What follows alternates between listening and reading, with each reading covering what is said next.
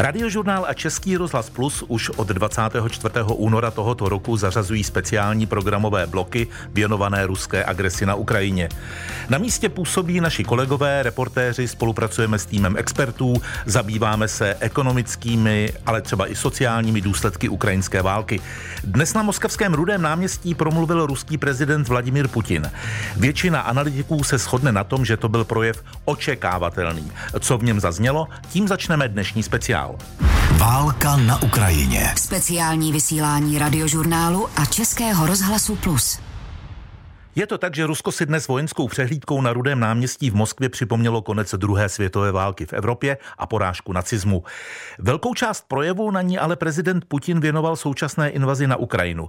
Tu ospravedlňoval jako údajný vynucený krok a jediné správné řešení. Podrobnosti má naše dosavadní zpravodajka v Moskvě, toho času v Praze, Ivana Milenkovičová. Dobrý den. Dobrý den.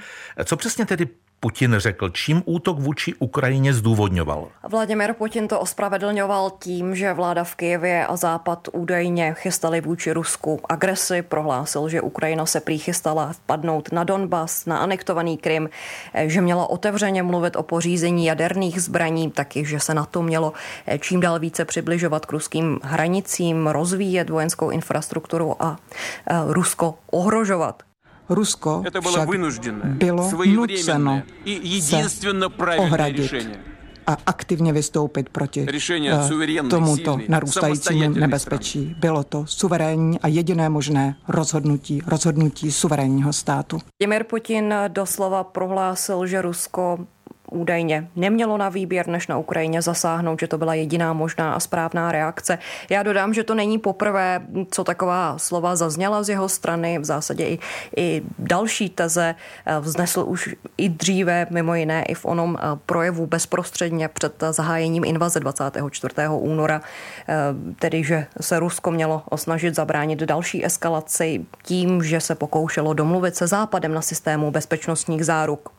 V prosinci loňského roku jsme navrhli uzavřít smlouvu o garancích světové bezpečnosti. Rusko vyzývalo k hledání rozumných kompromisních řešení zohledňujících potřeby všech stran. Vše bylo zbytečné. Nechtěli nás poslouchat. A to znamená, že ve skutečnosti měli úplně jiné plány. A my to nyní vidíme. Doplním ale, že Moskva tehdy mimo jiné požadovala, aby se Severoatlantická aliance stáhla na úroveň před rokem 1997, tedy ještě před vstupem České republiky do tohoto uskupení, nebo že se nemá dál rozšiřovat a e, taky zazněl požadavek, aby na to omezilo i další aktivity e, v ruském sousedství. Ten dnešní projev byl, řekněme, protkaný řadou takových eh, analogií, odkazů k druhé světové válce a Vladimir Putin eh, dokonce přirovnal tu současnou eh, ruskou invazi k boji Sovětského svazu proti nacismu. On to prezentoval jako jakési pokračování tohoto boje a prohlásil, že ruští vojáci, když budu citovat, i dnes bojují za naše lidi hmm. na Donbase. Byl ten projev, Ivo, ně, něčem překvapivý, anebo se v zásadě čekalo, že něco takového ze strany Putina zazní?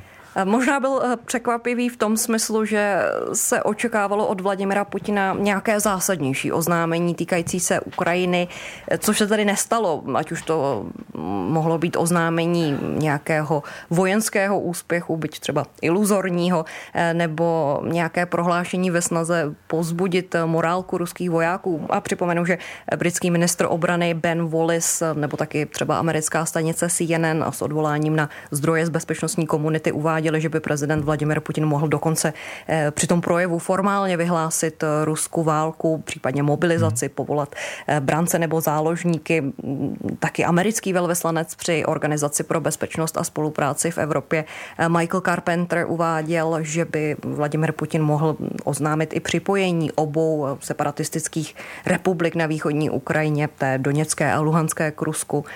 Ani jedno se tedy nestalo. Už jsme si řekli, co se řeklo na Rudém náměstí. Pojďme si říct, co tam ještě bylo k vidění. Jinými slovy, jestli ta nynější invaze Ruska na Ukrajinu ovlivnila podobu přehlídky na Rudém náměstí. Mluvčí Kremlu Dmitry Peskov sice v minulých dnech ujišťoval, že současná invaze na Ukrajinu žádným způsobem neovlivní přehlídku na Rudém náměstí. Eh, nicméně mohli jsme vidět, že eh, tam bylo reálně méně techniky o desítky kusů, bylo tam také eh, méně vojáků a příslušníků dalších útvarů, řádově asi o jeden tisíc. A také jsme neviděli letos leteckou část přehlídky vůbec v Moskvě zcela chyběla. Eh, Rusko to zdůvodnilo špatnými klimatickými podmínkami, špatným počasím. Eh, já ale doplním, že letecká část přehlídky byla v minulých dnech zrušena i v dalších ruských hmm. městech a byla omezená účast těžké techniky obecně zejména v těch pohraničních regionech, regionech, které sousedí bezprostředně s Ukrajinou. A dodám taky ještě jednu věc, letos nebyli pozvaní žádní zahraniční státníci. Kreml to zdůvodnil tím, že výročí není letos kulaté, ale to nebylo ani loni a přesto se tam objevil tádžický prezident Emomajli Rahmon. Hmm. Iva Milenkovičová, zpravodajka Českého rozhlasu v Moskvě toho času v Praze. Děkuji, Ivo, naslyšenou. Naslyšenou. Posloucháte společný speciál radiožurnálu a Českého rozhlasu Plus. V takovém speciálu nemůže chybět rozhlasový expert na Rusko, komentátor Libor Dvořák. Dobrý den, Libore. Dobrý den tobě je nej všem našim posluchačům. Co tě dnes dopoledne zaujalo na Rudém náměstí? Taky to, že tam neproletěla letadla? Eh, já jsem to dopoledne dokonce ve vysílání ještě nevěděl. Měl jsem dojem, že jsem na YouTube viděl, jak letadla prolétal, ale pak se ukázalo, že to bylo ze sobotní generálky. E, nicméně, že tam nebyla, je podivné a vysvětlovat to e, klimatickými podmínkami mi připadá taky poněkud cestné, protože dobře víme, že eh, Rusové tohle umějí. Umějí na přehlídku obstarat krásné počasí eh, tím, že vyletí speciální letouny, které eh, rozsypou do mraků sloučeninu se stříbrem, jodem a některými dalšími prvky a dosáhnou to. Já si dokonce jen vzpomínám, že když se mnou jela poprvé moje dcera, také rusistka, eh, do Moskvy, takže úplně žasla nad tím počasím. My jsme šli po přehlídce přes Rudé náměstí a ono se potom valem to počasí začalo horšit, protože dávka je přesně spočítaná, je to samozřejmě drahý špás, ale co by Rusové pro tuto přehlídku neudělali? Tak dodejme, že asi tenkrát to počasí neovlivnili kvůli tomu, že ty si přiletěl do Moskvy. To, to, to, to určitě ne, to určitě Jiný důvod. Ono se to dá vysvětlovat i tím, že není vyloučeno, že Rusové chtěli mít naprosto zabezpečený ten vzdušný prostor, aby se tam třeba nedostal někdo nějakým dronem nebo něco podobného, ale to jsou spekulace spekulace? Jsou, ale já se ti musím přiznat jeden, že tudy eh, jsem přemýšlel hmm. také, protože když vidí ty zkušenosti, eh, které mají z Ukrajiny už toho necelého čtvrt roku, tak chápou, že jedna, ta přesná západní ruční zbraň může způsobit cokoliv, zejména když ty letouny letí v malé výšce. A v téhle souvislosti bych třeba připomněl, že právě proto v malých výškách ruské letectvo na Ukrajině téměř neoperuje. Libore, eh, když si poslouchal projev ruského prezidenta Putina, co se z toho dá vyvodit do budoucna? Eh, těžko říct. Eh, byl, o ten projev byl prostě takový klasický. Kdyby takovýto projev zazněl v roce, dejme tomu, 1977, tak by byl plně v řádu věcí. Dneska působí trochu jako anachronismus, ale anachronismem je eh, sám Vladimír Putin a jeho režim, takže se tomu není co divit. Jinak o těch důvodech před chvíličkou mluvila Ivanka, proč to tam asi nebylo. Já bych řekl, že prostě je to příliš velký svátek na takové ryze pragmatické záležitosti, hmm. jako je eh, vyhlašování mobilizace nebo nedej bože války. A u té války je tady ještě jedna věc a to je to, že přece právě Putin, přímo řekl bych tu pohlavě, tuhle válku, která má všechny rysy regulérní války, neustále označuje za speciální vojenskou e, operaci na Donbasu Donbasu, i když eh, ta operace probíhá i třeba v západu ukrajinském Lvově, eh, který je od Donbasu pomalu tisíc kilometrů. Ono se taky očekávalo, že by Vladimír Putin mohl při tomhle projevu na oslavu dne vítězství nějaké vítězství ohlásit, alespoň tedy v uvozovkách dobytí Mariupolu, ale ani to se nestalo, protože bojovníci z pluku Azov se tam pořád snaží zachránit nejenom sami sebe, ale i co se dá. E, to je přesné, to je, tohle tady hrozilo. Já jsem si skoro myslel, že něco takového Putin hmm. dnes udělá, ale řekl bych, že to znamená, protože ať si o něm myslíme cokoliv, je to zkušený a inteligentní politik, e, tak chápe, že minimálně v tom světě mu to nikdo neuvěří a doma konec konců taky ne.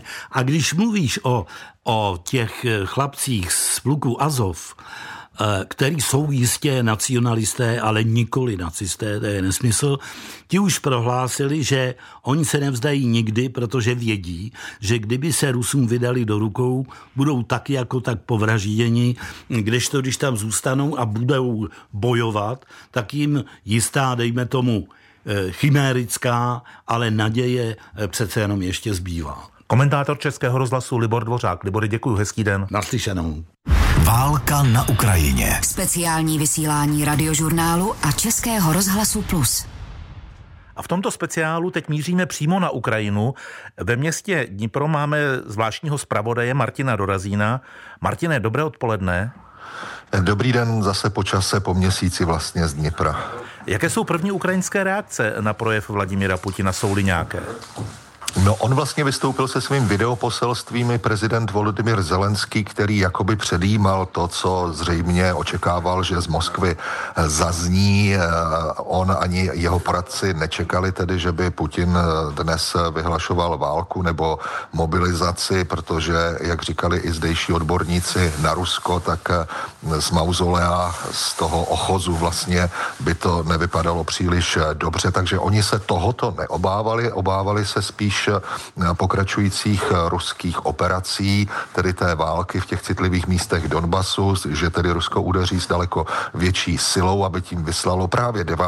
května jakýsi mohutný vzkaz, brutální vzkaz Ukrajině a z těch reakcí, které jsme zaznamenali, nebo z toho, co vlastně říkal sám prezident Zelenský, tak eh, zmínil eh, to, že tedy vlastně Rusko, ačkoliv dnes slaví vítězství nad eh, fašismem, tak používá stejnou filozofii, stejnou logiku a válčí úplně stejně jako bojovali hitlerovci. Zelenský řekl, že tedy Ukrajina svůj boj o svobodu nevzdá, že nikdy nikoho nenapadla, nikdy na nikoho nezautočila, že brání svůj pohled na svět a že nejde vlastně ani o Ukrajinu, ale to už říkal jeho poradce Michailo Podoliak, velmi zajímavou věc, že to není válka Ruska a Ukrajiny, nebo nejenom, ale je to válka s, se západními, s civilizačními hodnotami, že je to válka dvou světů proti sobě, čili i my všichni jakoby jsme v této válce. Takže takové jsou ty první vůbec reakce na projev ruského prezidenta. Ty si teď, už jsme to říkali v Dnipru, vrátil se tam po několika týdnech. Jak po té tvé krátké spravodajské přestávce vypadá život v tomhle městě ve válečné zemi? No asi nejhorší eh, tady na tom je, že došly zásoby pohoných hmot, takže tady jsou sice nějaké zbytky, samozřejmě přednost mají vojáci, armáda, policie, zdravotníci, záchranky, lidé, kteří se evakuují z těch nejhor, eh, nejhorších oblastí, nejhůř postižených válkou, to je vlastně asi dvě hodiny cesty autem odsaď a samozřejmě ta automobilová doprava je eh, klíčová, protože nic jiného tam už vlastně nejezdí. A, a pro, pro tyto lidi musí být benzín, takže to se změnilo, ale zdá se, že eh, ukrajinská vláda tu situaci hodlá velmi rychle řešit. Eh, dovozem těch pohoných mod, jinak město žije takovým obyčejným vlastně válečným životem, protože před chvíli tady přeletěla stíhačka, všichni se trošku vylekali eh, nízko nad městem, ale byla to ukrajinská stíhačka, takže se zase lidé uklidnili, ale hlavně potom zase zazněla siréna, zase všichni běželi někam do úkrytu, ale tak zhruba polovina. Polovina normálně dál pokračovala ve svých běžných každodenních záležitostech, někam šli, šli po ulicích, trošku se schovali na chvíli, ale pak zase pokračovali dál. Ve městě je dost potravin, zatím tady z těchto věcí nic nechybí. Město je zaplněné těmi uprchlíky, kteří sem přijíždějí z těch válečných oblastí. Uh, už tady prakticky je problém sehnat eh, na delší dobu volný eh, byt, ale zatím tedy to město žije, snaží se žít. Uh, viděl jsem, že ho znovu uklízejí, že tady neustále fungují městské služby a že ten život je jakž takž v úvozovkách, tedy no, řekněme normální i v těchto podmínkách. Martine, když jsi mluvil o té stíhačce, z níž se nakonec vyklubala ukrajinská, jak se to prosím pěkně pozná? To musí člověk počkat, až uvidí to letadlo a jeho výsostné znaky, protože ruská a ukrajinská stíhačka může být zaměnitelná. Ano, to jsou stejné stroje a e, proto také se všichni bojí, protože neví, co je to za hmm. stíhačku, hmm. ale když se potom neozvou výbuchy, tak je jasné, že to nebyla nepřátelská stíhačka a že tedy jde o stroj patřící ukrajinským silám. Takhle se to pozná, jinak ne. Jak pokračují teď boje na východě Ukrajiny, kam se většina fronty přesunula? Daří se někde ukrajinské armádě Rusy vytlačovat? Daří se je zadržovat, jsou tam nějaké skromné eh, územní úspěchy právě v okolí Donbasu, v té luhanské doněcké oblasti. Ruská vojska v podstatě nikam příliš nepostupují. Teď se snaží v těchto chvílích, eh, jak mi tady říkají eh, známí, kteří pocházejí přímo z těch měst, jako je Severodoněck, Lisičansk, tak se snaží překonat řeku Severský Doněc, to je taková překážka pro ně přírodní, pomocí pontonu a dostat se na tu druhou stranu kontrolovanou stále ještě Ukrajinci, ale několik těch pontonových mostů už se podařilo zničit. Spamatovalo se docela i ukrajinské letectvo, nejen tedy ta stíhačka, kterou jsme dnes viděli a slyšeli asi před hodinou, ale také jsou v provozu ukrajinské vrtulníky, které jsme předtím moc ani nevídali, ani o nich moc neslyšeli. Zdá se, že tedy eh, se vzchopili a zasahují právě na této východní frontě. Jsou tam velké dělostřelecké baterie, ty dodávky této techniky, těžké artilérie eh, ze západu se tady projevují a nedá se zatím říci tedy, že by Rusové uzavřeli tu kapsu, o kterou měli největší zájem, to znamená mezi eh, městy Izium a Slaviansk, potažmo Kramatorsk. Tam to stále střeží a odolávají těm útokům ukrajinské síly, ale například město Bachmut, které leží v této oblasti, bylo velmi těžce Ruskem bombardováno a jednoznačně v této chvíli chvíli vedle Oděsy a pobřeží jde o ten hlavní ruský cíl a my jsme nedaleko odtud, takže eh, se tam snad i nějakým způsobem vydám do těch míst, která budou relativně bezpečná, kde ještě nebude hrozit no, nějaké absolutní riziko. A ještě na chvíli zpátky k dnešnímu datu, tedy k 9. květnu, mají Ukrajinci vůbec náladu připomínat si konec druhé světové války v Evropě? Říkám to uvědomí toho, že e, mnoho Ukrajinců bojovalo na straně rudé armády třeba i při osvobozování míst v tehdejším Československu. Ano, prezident Volodymyr Zelenský v tom svém chodícím poselství z Kreščatiku, které natočil, podbarvil hudbou, bylo to takové emocionální, tak o tom právě mluvil, že ano, Ukrajina si bude oba tyto dva dny připomínat 8.9. jako vítězství nad fašismem, na kterém se Ukrajinci výrazně podíleli a položili obrovské množství 8 milionů životů. Každý pátý Ukrajinec zemřel. A kdyby tento svátek někteří nacionalisté ukrajinští říkají, že to nebudou slavit, například v Polsku se to neslaví, protože pro Poláky taky to byl začátek další okupace okamžitý. Na Ukrajině jsou opatrnější v tomto smyslu a prezident Zelenský právě připomněl, že eh, kdyby eh, si přestali připomínat eh, památku obětí druhé světové války, tak by tím vlastně nahráli Rusku a pomohli jeho argumentům, že tedy na Ukrajině vládnou jacísi nacisté, kteří hanobí veškeré symboly toho, toho velkého vítězství a že tedy Ukrajinci si musí toto datum připomínat. Zvláštní zpravodaj Českého rozhlasu na východě Ukrajiny Martin Dorazín. Martine, díky, hodně štěstí. Naslyšenou. Naslyšenou, díky. Na Twitteru dostal ten den vítězství přes dívku. 9. květen tam letos nese označení Den hanby.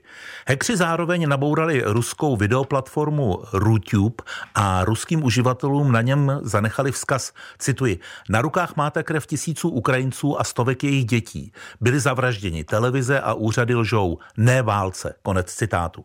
Snímky s takovým poselstvím kolují na sociálních sítích. Jaké jsou reakce na dnešní vojenskou přehlídku v Moskvě a proslov prezidenta Vladimira Putina, probereme s Kateřinou Havlíkovou ze zahraniční redakce. Dobrý den, Kateřino. Hezké odpoledne. Premiér České republiky Petr Fiala z ODS řekl, že ruský prezident pokračuje v účelovém zkreslování historie, které má ospravedlnit nevyprovokovanou agresi. Reagovali nějak na Putinův projev na přehlídce na Rudém náměstí i představitelé dalších zemí? Britský ministr obrany Ben Wallace reagoval spíš na tu přehlídku obecně a přístup ruských představitelů, než na projev ruského prezidenta. Řekl, že konflikt na Ukrajině dehonestuje bývalé i současné ruské vojáky. Dnešek by v Moskvě měl být dnem sebereflexe. Měl by být připomínkou utrpení a měl by být spojený se schopností připustit roli Stalina a jeho generálů a existenci paktu s nacisty v roce 1939, který umožnil oběma stranám obsadit Polsko a páchat zločiny včetně krvavých poprav představitelů Polska. Volis taky řekl, že invazí na Ukrajinu Vladimir Putin a jemu blízký okruh velitelů zrcadlí činy nacistů před 77 lety. Jiní politici ale zatím proslov ruského prezidenta nekomentovali. Nevyjádřil se zatím třeba ani prezident Spojených států. Jehož manželka Jill Bidenová dnes zakončila návštěvu východní Evropy, kdy se na Ukrajině setkala s manželkou prezidenta Zelenského Olenou Zelenskou. My jsme před chvílí mluvili s naším zvláštním zpravodajem na Ukrajině, Martinem Dorazínem. Z Kyjeva přicházejí stále další reakce, řekněme si jaké. Na Twitteru se k vojenské přehlídce na Moskevském rudém náměstí vyjádřila například ukrajinská poslankyně Lesia Vasilenková. U snímku jednoho ze záběrů na vojáky zaplněné náměstí napsala, cituji, v Moskvě na přehlídce je 11 tisíc vojáků, 25 tisíc těl ruských vojáků leží na ukrajinské půdě, přesněji 25 650. To je víc než dvojnásobek počtu těch na přehlídce hanby. Konec citace. Poslankyně Ina Savsumová zase okomentovala počínání ruského prezidenta po přehlídce. Na Twitteru napsala, že Putin nemá svědomí. Po vojenské přehlídce totiž položil květiny na eh, stély měst Oděsa a Kijev v areálu památníku hrobu neznámého vojína. Tolik shrnutí od Kateřiny Havlíkové ze zahraniční redakce. Naslyšenou Kateřinu. Naslyšenou. Válka na Ukrajině. Speciální vysílání radiožurnálu a Českého rozhlasu Plus. Naším dalším hostem po telefonu je generál Jiří Šedivý, bezpečnostní analytik z Cevro institutu, bývalý náčelník generálního štábu armády České republiky. Dobrý den, pane generále. Dobrý den. Když jsme poslouchali projev ruského prezidenta Vladimira Putina, tak oproti očekávání některých tam nebyla zmínka o tom, že by Rusko začalo mobilizovat, nezaznělo tam nic o vítězství ruské operace. Překvapilo vás to? Svým způsobem ano, i když eh, jsme nepředpokládali, že by tam byly jo, nějaké vyjádření, která budou skutečně světo eh, významná, ale přece jenom alespoň oznámení o úspěchu operace případně další rozšíření, anebo útoky na Ukrajinu, to jsme přece jenom očekávali, ale ve své podstatě Putin byl relativně umírněný, i když řada jeho vyjádření byla skutečně zvláštní. Ono možná z vojenského a taktického hlediska bylo překvapivé i to, že neproletěla žádná letadla nad Rudým náměstím. Vysvětlení je, že prý to bylo kvůli nepříznivému počasí. Věříte tomu? Ehm, já si myslím, že asi to byla pravda vzhledem k tomu, že Putin by si Rusové nenechal ujít ono defile uh, testva, které vždycky bylo poměrně působivé a uh, znamenalo takovou uh, zkaz toho, že podívejte se, jakou máme techniku. Myslím si, že asi pravděpodobně v tomto případě Rusové měli pravdu. Když se bavíme o té ruské technice, co ukázala Ruská federace dnes na Rudém náměstí? Ukázala jenom uh, sílu pancíře anebo také svaly? Já si myslím, že ukázala to, co ukazovala už před uh, rokem a tím lety dalšími. Jednoduše Rusové neukázali žádnou novou techniku. Pardon, neukázali v podstatě ani žádné nové systémy, které by se mohly prezentovat jako něco nového na takovéto přelíce. myslím, že i z hlediska počtu ta předlídka byla relativně omezená, takže spíš ten vzkaz nebo to můj pocit je takový, že Rusové přece jenom si uvědomují určité problémy, které na Ukrajině mají a kdyby předvedli nějakou pompézní přehlídku, tak by to asi bylo poměrně dost v té kontradikci toho, co se děje na Ukrajině. Udělali to, co udělat museli, ukázali to, co ukázat museli, ale v žádném případě to nebylo nic světoborného. Ono se říká, že dnes válečné konflikty nerozhoduje právě už eh, zmíněná tloušťka pancíře, ale třeba eh, informační a komunikační systémy. Ukazuje se v tomhle jako klíčová podpora Ukrajině ze strany západních zemí? No, samozřejmě, že ano. Ukrajinci od počátku pracují eh, s poměrně přesnými a přesně cílenými informacemi ve všech oblastech, ať už to jsou oblasti eh, jak eh, boje ve vzdušném prostoru, samozřejmě i v tom prostoru pozemního vojska, ale viděli jsme zničení křižníku Moskva, což znamenalo, že dostali velmi přesné informace i pro provedení námořní operace. Já považuji tu podporu, kterou jim poskytují především Spojené státy americké v oblasti spravodajských a elektronických informací za úplně zásadní. Pane generále, co je podle vás důležité v té nynější situaci pro ukrajinskou armádu? Je to například to, o čem taky mluví někteří analytici a politici, vytvořit jakousi rezervní armádu z vící cirka pěti brigád, aby mohlo platit takovéto okřídlené, že nejlepší obranou je útok? Já si myslím, že Ukrajinci k tomu jednou dospějí. Momentálně mají poměrně hodně práce s tím, aby zastavili útoky ruských vojsk, ale v okamžiku, kdy se bude stabilizovat fronta, tak budou vytvářet onu, jak vy říkáte, další armádu, která bude schopna provést eh, ten protiútok na směrech, které budou Ukrajinci považovat za ten zásadní, ale také předpokládám, že to bude armáda, která, nebo ta část ukrajinské armády, která už bude pracovat eh, s technikou, zbraněmi a technologiemi, eh, které dostala Ukrajina ze západu. Eh, protože eh, za prvé ta technika vyžaduje poměrně dobře vycvičené připravené lidi, to za prvé, za druhé, ale ta technika také je mnohem účinnější než ta stará, která ještě je pořád vyrobená, případně modernizovaná podle standardu Varšavské smlouvy. A to si myslím, že budou okamžiky, kdy Ukrajinci ukáží, jak skutečně mají silnou armádu. Když se podíváme na tu současnou situaci, jak klíčové je pro Ukrajince udržet eh, Rusy na moři co nejdál od pobřeží, aby se nedokázali vylodit? No, protože tady lze se pokládat, že Rusové budou mít eh, dva postupné cíle. Ten první, ten základní, to je samozřejmě Luhansko a Doněcko a udržet ten koridor na Krym, ale je zjevné, že jejich dalším cílem je odříznout Ukrajinu úplně od Černého moře a to, co říkáte, vylodění, ale on bude potřeba i to, jak eliminovat schopnost eh, ruských válečných lodí bombardovat, eh, případně palevně podporovat eh, boj pozemních vojsk v té celé jižním koridoru mezi Chersonem a Oděsou.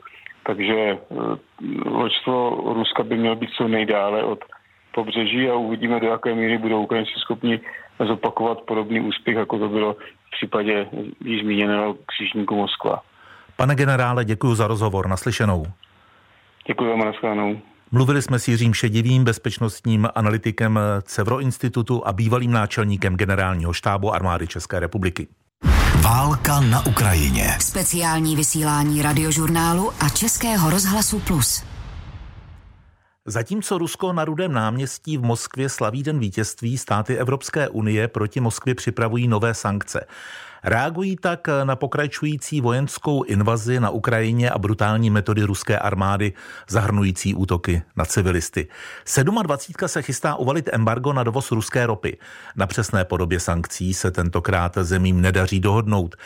V Bruselu je teď náš zpravodaj Viktor Daněk, zpravodaj při evropských institucích. Dobré odpoledne, Viktore. Hezký den. Na čem tedy dohoda teď nejvíc vázne a dá se odhadnout, kdyby se státy mohly dohodnout? Dohoda vázne na návrhu zakázat právě postupně dovoz veškeré ruské ropy a přejít na jiné zdroje. Maďarsko a Slovensko i nadále i po nedělních vyjednáváních návrh blokují a žádají silnější záruky, že nepřijdou o přístup k ropě, protože tamní rafinérie jsou technologicky na, ruské, na ruských surovinách prakticky zcela závislé. Obdobný problém má i Česko, ale to si už vyjednalo odklad embarga. Získalo by až dva roky na posílení kapacit ropovodu TAL z italského Terstu. Evropská komise navrhla ještě delší odklady i pro Slovensko a Maďarsko, nicméně Budapešť žádá více. Původně maďarský premiér Viktor Orbán mluvil o tom, že potřebuje alespoň pět let. Podle zdrojů týdeníku politiko údajně teď požaduje dokonce trvalou výjimku. No a Evropská komise právě v těchto chvílích připravuje nový návrh pro kompromis. Vyjednávat se o něm začne nejspíše zítra a diplomaté, se kterými jsem měl možnost mluvit, opakují, že Maďarsko má pouze technické, nikoli politické připomínky, takže se nečeká, že by sankce úplně zablokovalo. V jednání je v pořadí už šestý balík sankcí. Připomeňme, Viktore, čeho se týkalo předchozích pět vln opatření proti Rusku. Dosavadní vlny mířily třemi hlavními směry, především na ruské bankovnictví. Unijní státy znemožnili transakce celkem už se sedmi ruskými bankami a zmrazili zahraniční aktiva také ruské centrální bance. Dále 27. postihla obchod s Ruskem v objemu stovek miliard korun ročně, ať už jde zboží jako uhlí, vodka, cement nebo dřevo, ale také vývoz moderních západních technologií, bez nich se Rusko například v letectví nebo v rafinaci ropy neobejde a do budoucna by to podle očekávání unijních špiček mělo urychlit ekonomické zaostávání země. No a do třetice to pak jsou cílené sankce. Unijní černá listina osob se zákazem cestování a zmrazeným majetkem už čítá víc než tisíc jmén a mezi nimi také je jméno Vladimira Putina a jeho dvou dospělých dcer. Vraťme se ještě ke dní vítězství, který dnes Kreml slaví v Moskvě i v dalších ruských městech.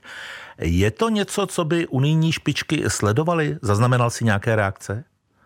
Zatím příliš ne, ale mluvil o tom třeba vlivný belgický europoslanec a někdejší premiér Gifrhovstad. Podle něj je vše vypovídající, že Moskva dnešek slaví přehlídkou zbraní, včetně těch jaderných, kdežto Evropa si dnešek připomíná jako svátek občanů. Unijní státy totiž výročí porážky nacistického Německa slavili už v neděli a na dnešek připadá Den Evropy, co by výročí podpisu Schumannovy deklarace, která právě nastartovala evropskou integraci jako projekt a na to se často zapomíná jako projekt politický, nikoli ekonomický s cílem tedy za zabránit opakování války.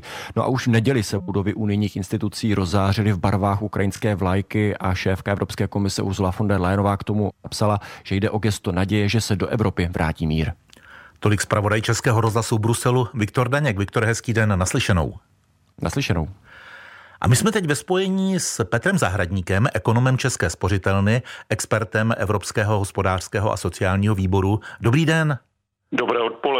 Když navážeme na to, co říkal před chvílí Viktor Daněk, že země Evropské unie se stále nedohodly na podobě nového balíku sankcí vůči Rusku, který by měl cílit na ropní sektor, eh, říkáme tím vlastně i to, že zatím Evropa eh, tak trochu váhá nebo nedokáže najít společnou řeč v typu sankcí, které by asi pro Rusko byly velmi bolestivé. Já si myslím, že máte zcela pravdu, přestože Evropa v tom eh, období uplynulých dvou a půl měsíců byla odhodlána a vlastně uskutečnila v podstatě bezprecedentní solidaritu a bezprecedentní, eh, našla bezprecedentního společného jmenovatele. Pořád je to málo, v tom, aby zaprvé ta účinnost sankcí vůči Rusku byla dostatečně účinná a aby opravdu v těch klíčových věcech táhla za, za jeden provaz. Já bych možná uh, si dovolil využít závěrečných slov pana Daňka v předcházejícím rozhovoru, kdy říkal, že dnes je den Evropy, eh, na základě kterého byla v roce 1950 spuštěno Evropské společenství uhlí a ocely. Mám pocit, že v současné době by mělo být nějakým způsobem reinstalováno Evropské společenství pro ropu a zemní plyn, respektive energetickou nezávislost na Rusku a že bychom si tento den měli využít k tomu, aby opravdu ty rozdíly mezi členskými státy nějakým způsobem se alespoň trošku snížily. Ono už se něco takového, alespoň v názacích, e, objevuje.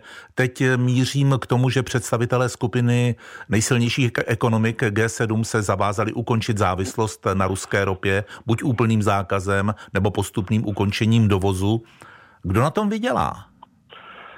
Uh, Já si myslím, že ten, ten účet toho vydělání má e, časové dimenze. E, krátkodobě si myslím, že, že e, to ukončení v podstatě povede k obrovským nákladům, které nebude úplně jednoduché v těch zemích, které k tomu přistoupí překonat. Na druhou stranu, pokud se jim podaří opravdu zaprvé diverzifikovat zdroje a současně využít využít nebo investovat do eh, energetické infrastruktury, zásobníků a tak dále, tak si myslím, že poté budou eh, prosty jakýchkoliv geopolitických rizik a dlouhodobě na tom vydělají. Ale k tomu, aby dlouhodobě vydělali, si myslím, že musí přinést obrovské investice v okamžitém období a ty investice navíc mají určitý časový cyklus. Není, není možné je udělat do zítřka nebo příští měsíc a e, během té doby, než budou ty investice uskutečňovány, tak si myslím, že to může bolet. A může to bolet i s ohledem ohledem na e, nějaký sociální smír a podobně. Ano, ono je to eh, pro politiky zejména obrovské dilema. Nebrat ruskou hmm. ropu a tím zasadit eh, tamní ekonomice citelný úder a zároveň na druhé straně způsobit velké komplikace hmm. pro vlastní zemi a jejím občany. Je to přesně jak říkáte a mám pocit, že v současné době je důležité si říct, zda nějaké hodnoty a principy jsou víc než uh, uh, nějaký momentální zájem nebo nějaký, nějaký pragmatický ekonomický interes. Já si myslím, že tomu tak je a že v době, kdy, která je nenormální svým způsobem, kdy ekonomické činnosti jsou ovlivňovány politikou a, a, a, a vojenskými záležitostmi, tak eh, není možné eh, jak si aplikovat standardní v úvozovkách mírové ekonomické kalkuly. To prostě není možné. A ještě jedna otázka. Itálie zabavila luxusní jachtu Šehrezáda, o které se spekulovalo, že patří ruskému prezidentovi Putinovi. Eh, poslyšte, jaký dopad na Rusko má takovéhle zabavování luxusních jachet? Eh, když pan Daněk zmiňoval ten výčet sankcí, tak samozřejmě zcela pregnantně eh, zmínil všechny oblasti, kterých se to týká.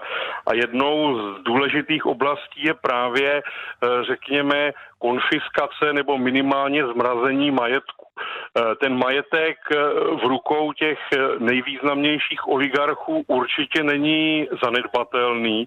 Řekl bych, že pokud by se jej podařilo nějakým způsobem zlikvidnit, tak je možné zajistit poměrně významnou část ekonomické nebo infrastrukturní obnovy Ukrajiny. Tady se bavíme v hodnotách v řádu desítek miliard dolarů nebo euro a současně si myslím, že to je i záležitost do značné míry symbolická.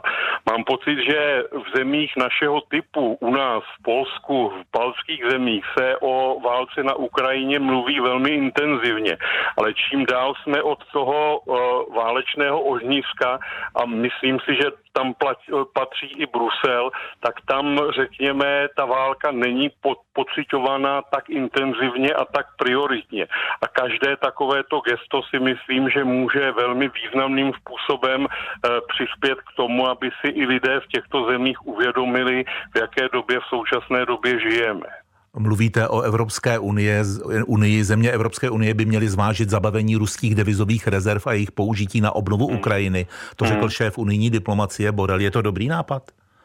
Já si myslím, že eh, eh, je to jeden ze zdrojů, který pro tento účel přichází v úvahu. Eh, když jsme se bavili o symbolech z té poválečné doby, tak vedle Šumanova plánu pomohl Evropu postavit na nohy po válce i Marshallův plán, který je zapotřebí nějakého zdroje, zdroje financovat. A pokud bude nějaký Marshallův plán pro Ukrajinu, tak si myslím, že tím hlavním zdrojem by měly být právě výnosy, které pocházejí ze sankcí, které jsou, které jsou uh, uděleny západem vůči Rusku. Takže na této principiální úrovni si myslím, že to je dobrý nápad, ale je zapotřebí u toho dobrého nápadu, jak si doladit detaily a v podstatě vyvážit nějakou konstrukci a soukolí a, a tak dále, co to všechno obnáší. Ale e, jako východisko určitě v pořádku.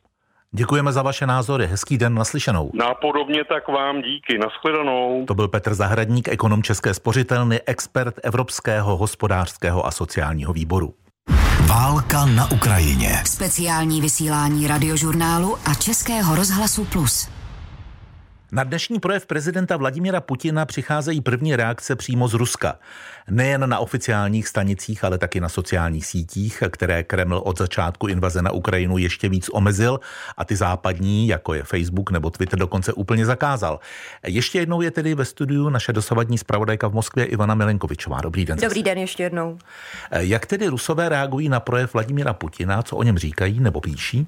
Jedna věc je, co tady eh, říkají a, a píší ruská státní média, státní televize nebo média pod kontrolou Kremlu, potažmo eh, ruští politici, kteří jsou součástí toho systému té mocenské vertikály, kterou tedy Vladimir Putin posledních 20 let eh, budoval a druhá to, co se objevuje v nezávislých, dneska už v podstatě bez výjimek blokovaných médií, často se musela přesunout do zahraničí. Taky co píší představitelé nesystémové opozice, lidé, kteří jsou taky dneska už v řadě případů v exilu, nebo pokud v Rusku zůstali, tak dostali nelichotivé označení zahraničního agenta. To je eh, případ i eh, třeba teď už bývalého šéf-redaktora nezávislé rozhlasové stanice Echo Moskvy Alexeje Venediktova. Eh, ten na sociální síti Telegram, která v Rusku stále ještě funguje, v souvislosti s projevem Vladimira Putina komentuje, glosuje mimo jiné to, že na té přehlídce nebyl přítomný, při nejmenším tedy v záběru kamer náčelník ruského generálního štábu štábu Valery Gerasimov, jeden z dvou hlavních mužů ruské armády a taky tváří současné eh, ruské invaze a člověk, který zodpovídá za postup ruských vojsk a to, hmm. že jak si nepokračuje ne, ne ta invaze tak, jak by si představovali. Ale podotknuji, že i třeba weby Meduza nebo Mediazona, které jsou dneska v Rusku blokované, tak se pozastavují nad tím, že na jednom z předních prokremelských spravodajských webů lenta.ru se dneska objevila taková partizánská akce zjevně. Objevilo se tam deset materiálů nebo přibližně v tomto počtu Eh, textů kritizujících eh, prezidenta Vladimira Putina a to velmi ostře a bylo tam umístěné i eh, oznámení, že materiály nebyly schválené vedením redakce a aby si čtenáři rychle udělali snímek obrazovky, dokud jsou ještě než stále na webu. Ano, než to smažou. Jak tedy projev komentují a popisují oficiální ruské kanály, státní média a další? A v jejich případě eh, se nedá hovořit o nějaké reflexi, o tom, že by eh, třeba eh, kriticky reflektovali to, co Vladimir Putin řekl. V zásadě slovo od slova přebírají to, co zaznělo v projevu. Vlastně ten projev a vůbec celý do dnešní den je prezentovaný jako jakási oslava onoho kultu 9. května, kultu eh, porážky nacismu. Nicméně je tu teď jeden takový aktuální incident, který eh, tohle všechno poněkud zastěňuje a o kterém asi dost ještě uslyšíme, a sice, že eh, před pár desítkami minut kdo si polil ruského velvyslance v Polsku červenou barvou, když pokládal věnec u pomníku padlých rudoarmějců. Ruská státní média to už prezentují jako útok. Eh, takže i o tomhle teď hmm. referují ruská státní média a určitě ještě budou stupňovat intenzitu těch zpráv. Tolik Ivana Milenkovičová, děkuji, naslyšenou. Naslyšenou. Posloucháte speciál radiožurnálu a Českého rozhlasu Plus a naším posledním hostem je Petr Kolář, bývalý velvyslanec České republiky ve Washingtonu a potom v Moskvě. Dobrý den. Dobrý den. Nikdy se nevzdáme národních hodnot, lásce k vlasti, zděděné po předcích a tak dále a tak dále. Jak, pane Koláři, asi působí na ruskou duši tohle přemostění velké vlastenecké války k invazi na Ukrajinu? No, obávám se, že na většinu Rusů zatím to ještě působí opravdu tím elektrizujícím dojmem eh, eh takového pozdvihování eh, národního eh, a vlasteneckého cítění. Eh, všichni jsou proti nám, my jsme ti jediní, kdo brání svět před nacismem. Západ je skažený, prohnilý, vlastně podporuje nacisty. On o Ukrajincích mluví jako o banderovcích. Takže ten ten, ten dojem dovnitř Ruska udělal Putin pravděpodobně velmi silný. Ten dojem na nás, tedy na ten demokratický svět, velmi chabý. A když ten projev sledovali diplomaté z toho demokratického světa, tak si říkali, co je to za vzkaz pro nás. Ten projev je možná o něco mírnější, než se očekávalo, nezaznělo tam nic o mobilizaci, ani nic o nějakém případném nebo nepřípadném vítězství. Vytváří si tím Vladimír Putin, který je samozřejmě inteligentní muž, eh, jakési předpolí pro příští diplomatická jednání? Je to jedna z možností, ale zároveň víme, že pan Putin, který je inteligentní muž, je také lhář, a také eh, člověk, který neoznamuje dopředu své záměry. Eh, do poslední chvíle tvrdí, že je něco černé, aby se to pak ukázalo bílé, eh, ať už je to invaze na Krym, kdy tvrdí, že tam ruští vojáci nejsou a potom je sám osobně vyznamenává a chválí se tím, že řídí operaci GRU, nebo teď to, co se odehrálo 24. ještě února, tedy nám tvrdili ještě den předtím, že žádná invaze nebude. Takže možná to je jenom nějaká kamufláž, nějaké ukolébání, ale spíš bych se přikláněl k tomu, že opravdu nemá příliš se čím chlubit, eh, nemá uh, moc co reflektovat jako nějaké velké úspěchy a vítězství, takže uh, možná nám tím naznačuje, že je čas začít se domlouvat a já bych tady jenom chtěl zdůraznit, že pokud nějaká diplomatická jednání budou vedena, tak nesmí být vedena hmm. bez Ukrajinců a za jejich zády. O což se pravděpodobně Vladimír Putin bude snažit a vysoudíte tedy, že taková jednání e, nepřipadají v úvahu a má to pochopitelně svou logiku, protože o nás bez nás už tady při nejmenším jednou bylo. Přesně tak. E, co je, pane Koláři, v tuhle chvíli tím etosem západu, e, který se musí bránit i tomu, před chvílí jsme mluvili o možném zákazu dovozu ruské ropy, který se musí bránit tomu, aby ho Putin šikovně nerozdrolil?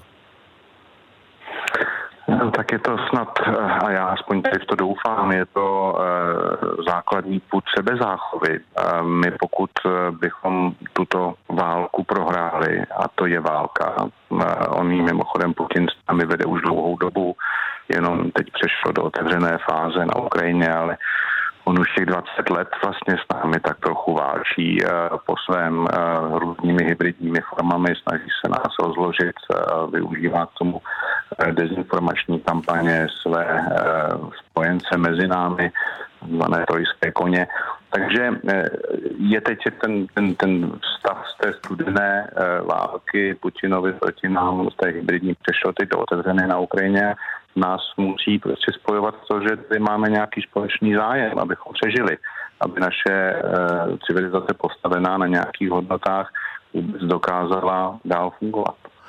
Takže politika ostrých a možná ještě ostřejších sankcí by měla právě i kvůli půdu sebezáchovy pokračovat. Určitě ano, Rusko musí být izolováno, eh, porazit ho vojensky nedokážeme, Rusko je jaderná mocnost a nechceme jadernou válku, eh, musíme tedy pomáhat eh, Ukrajině tak, aby mohla efektivně se bránit a abychom my přitom měli alespoň ten základní vstup do té války, že tedy je nenecháváme na holičkách, nenecháváme je samotné, protože oni skutečně bojují i za nás No a zároveň ta ekonomická, eh, ekonomická sankční politika musí pokračovat. Rusko prostě musí být izolováno. Tady ovšem otázka je, jak se k tomu postaví Čína a co s tím hmm. tedy nakonec ještě Čína provede. Tím myslíte to, že Čína by eventuálně oslabené Rusko mohla z utilitárních důvodů sem tam podpořit? Přesně tak, ze svých vlastních osobních zájmů a, a ono když se bavíte s běžnými Rusy, nebo v té době, kdy já jsem měl tu možnost s nimi ještě mluvit poměrně otevřeně, tak ta obava z Číny tam vždycky byla spíše latentní, ale po, řekněme, 500 gramech vodky už byla otevřenější. Ta obava prostě tam je mezi Rusy. Číňané nejsou běžní Rusy vnímáni jako skuteční spojenci, i když se to možná teď Putinovi propagandě daří měnit, ale ta běžná uh, ruská duše se prostě toho čínského uh, pandy opravdu bojí. Petr Kolář, bývalý velvyslanec České republiky ve Washingtonu a poté v Moskvě. Děkuji za rozhovor, mějte se hezky, naslyšenou. Naslyšenou. Na závěr speciálu jenom připomeňme, že ruský prezident Putin dnes v projevu eh, na moskevské přehlídce k výročí konce druhé světové války prohlásil, že obrana vlasti je nejposvátnější povinností a za vlast podle něj bojí ruská vojska u Donbasu. Tím končí dnešní speciál. Jan Pokorný přeje dobrý poslech dalších programů.